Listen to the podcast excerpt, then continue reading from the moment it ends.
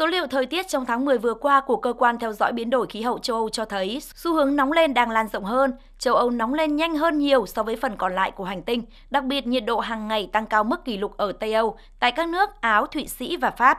Nhiều khu vực ở Italia và Tây Ban Nha cũng chứng kiến mức nhiệt cao kỷ lục. Tổng thư ký của Tổ chức Khí tượng Thế giới ông Petteri Tolat cho biết Uh, uh, Chúng tôi đã chứng kiến sự nóng lên gấp hai lần ở châu Âu so với phần còn lại của thế giới.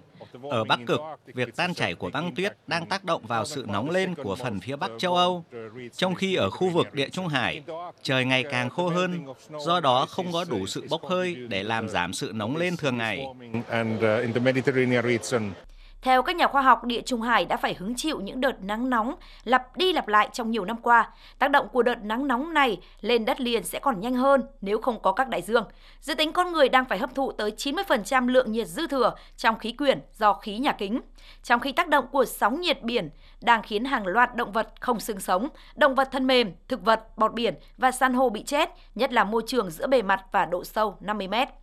Trước tác động của biến đổi khí hậu, các chuyên gia môi trường nhận định các cuộc đàm phán đang diễn ra tại hội nghị về biến đổi khí hậu của Liên Hợp Quốc COP27 là vô cùng quan trọng. Kịch bản mà Hội đồng Liên Chính phủ về biến đổi khí hậu đang dự kiến cho thấy nếu thỏa thuận Paris được thực thi nhanh chóng và đầy đủ, có thể ổn định nhiệt độ và axit hóa đại dương. Dù không thể trở lại tình trạng như trước đây, nhưng sẽ ngăn chặn sự nóng lên và ngăn chặn sự gia tăng nồng độ axit. Trong khi đó, tiến sĩ Claire Fison, chuyên gia phân tích khí hậu cảnh báo, nồng độ khí nhà kính trong khí quyển ổn định hay không phụ thuộc vào những gì con người đang làm trong 8 đến 10 năm tới. Nếu chúng ta giảm lượng khí thải xuống không thì nồng độ đó giảm dần.